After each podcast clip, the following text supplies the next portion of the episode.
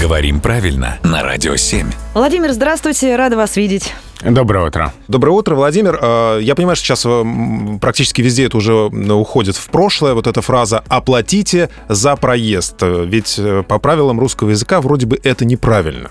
А может быть здесь, Юр, не одна фраза, а вот так «оплатите», а потом уточнение «за проезд».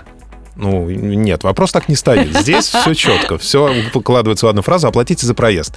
Где здесь неточность? А, так говорить нельзя. Неточность именно в том, что глагол «оплатить» не сочетается с предлогом «за». Можно заплатить за что-то или просто платить за что-то, а оплатить что-то уже без предлога. То есть либо заплатите за проезд, ну или платите за проезд, либо оплатите проезд без предлога «за». А если я скажу «оплатите за того товарища»? Тоже нельзя. А как я могу оплатить того товарища? Можно платить за того товарища. Да.